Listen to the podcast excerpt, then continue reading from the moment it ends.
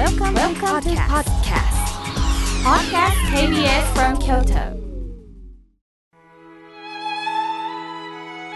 改めまして僧侶の河村明慶です今日の法話のテーマはマイナスをどう生かすについてお話しいたします明日の20日のことなんですが何の日かというといい乾物の日だそうです乾物というのは干したものです皆さん、干すという字を想像してください。下は10です。上は横一棒。つまり、数字にすると11。今の11月。そして乾物の乾の左は10にお日様に10で足して20ということで日本乾物協会が2010年に乾物の日と制定されました。干すということは、どこどこの部署に干されるなど、まあ、マイナスのイメージを想像しますよね。しかし、干すというのは、お日様にあたり、成分が変わっていくことでもあります。例えば皆さん、干し柿を想像してください。渋い柿がお日様に当たり甘くなるというのは柿に含まれるタンニンこれも非常に渋い味なんですよね。これが日に当たることで水分が抜けて糖度が高くなり干し柿の甘みは本来の甘柿の4倍の甘みに変わるんですって。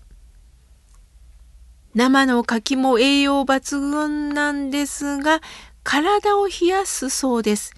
しかし干し柿は太陽のエネルギーをたくさん吸収しているので、内臓を温めるんですって。私たちも日々生きる中で日光浴は必要です。夏の太陽はさすがにきつい光なんですけど、まあ、冬の時期の太陽の光は優しく感じられますね。直接浴びるとあったかいですね。日に当たることで体内でビタミン D が作られます。このビタミン D はカルシウムの吸収を促進し骨の強化に役立つそうです。また脳内のセロトニンの分泌を増やし精神を安定させてくれるそうですよ。干すということをプラスで考えると深い味わいがあるのではないでしょうか。さて、新種を開かれた親鸞上人という僧侶は法然上人のお弟子となりお念仏一つで救われる道を安心して生きた方です。その教えに帰依した老いる人も若き人も男性女性また身分を問わずたくさんの人々がこの教えに安心して生きていかれました。しかし当時の時代なんですね。他州からの強い反発を受けついに朝廷が弾圧に踏み切るんです。その結果4人が死罪8人が流罪という厳しい処罰が下され法然上人は現在の高知県親鸞上人は現在の新潟県へ流罪となりました。親鸞上人35歳の時でした。5年後、流罪が許された親鸞上人は、法然上人の死を知ることになります。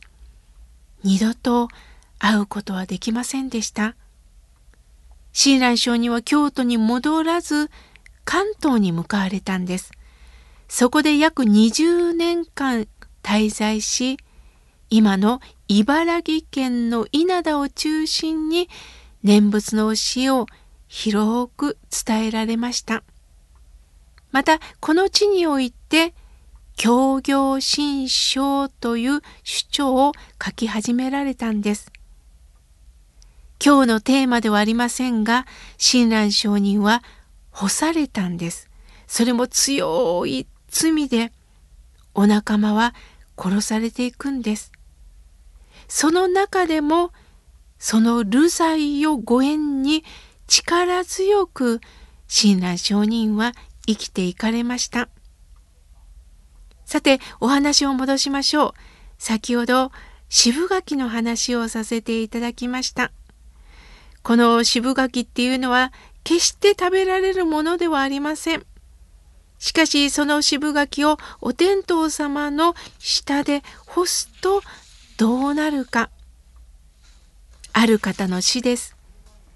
柿の渋がそのままの甘みかなという歌があります。渋みとは人生でいう苦しみ、悩み、悲しみ、挫折のことです。私たちはできるだけ苦しみ、悩み、悲しみ、挫折なんか避けたいですよね。では逆に人生の中で喜び、思い通りになることは続くとどうでしょうか？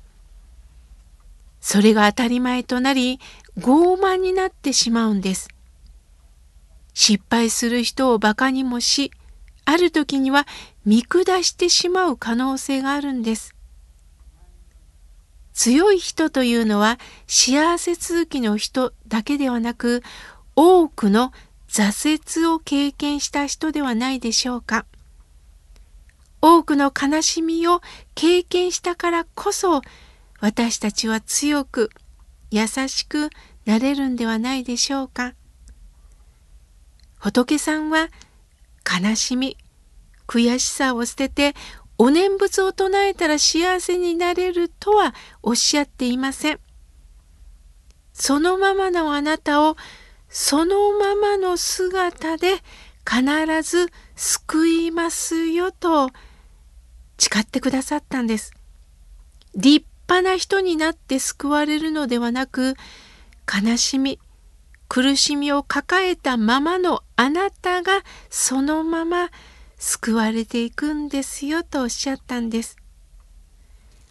親鸞上人があの時代にたくましく生きることができたのは努力した分結果が出せる頑張った分救われると言われたんではなくってそのままの私が救われていく道が見つかったそこに本当の安心感をいただいたんでしょうもちろん皆さん努力も必要ですしかし人間って完璧に生きられるわけではないんです努力の結果が出せてもまたそこからさらに上に行かなければいけない。また結果を出した人ほど落ちていくことを恐れるんです。結果の人ダメだったね。最後はやつれたねっていうふうに言われるのが嫌で一生懸命努力をし続けるんですが、どこかでストレスをまた限界を感じていきます。大切なのは私らしく本来の悲しみも抱えたある時には失敗もしたくなるこの私をもう一度回復させてくれる道が南無阿弥陀仏のお念仏なんですね。どうか皆さんこれができなかったから私はもうダメなんだではなくその出来事があったから私になれたんですよ。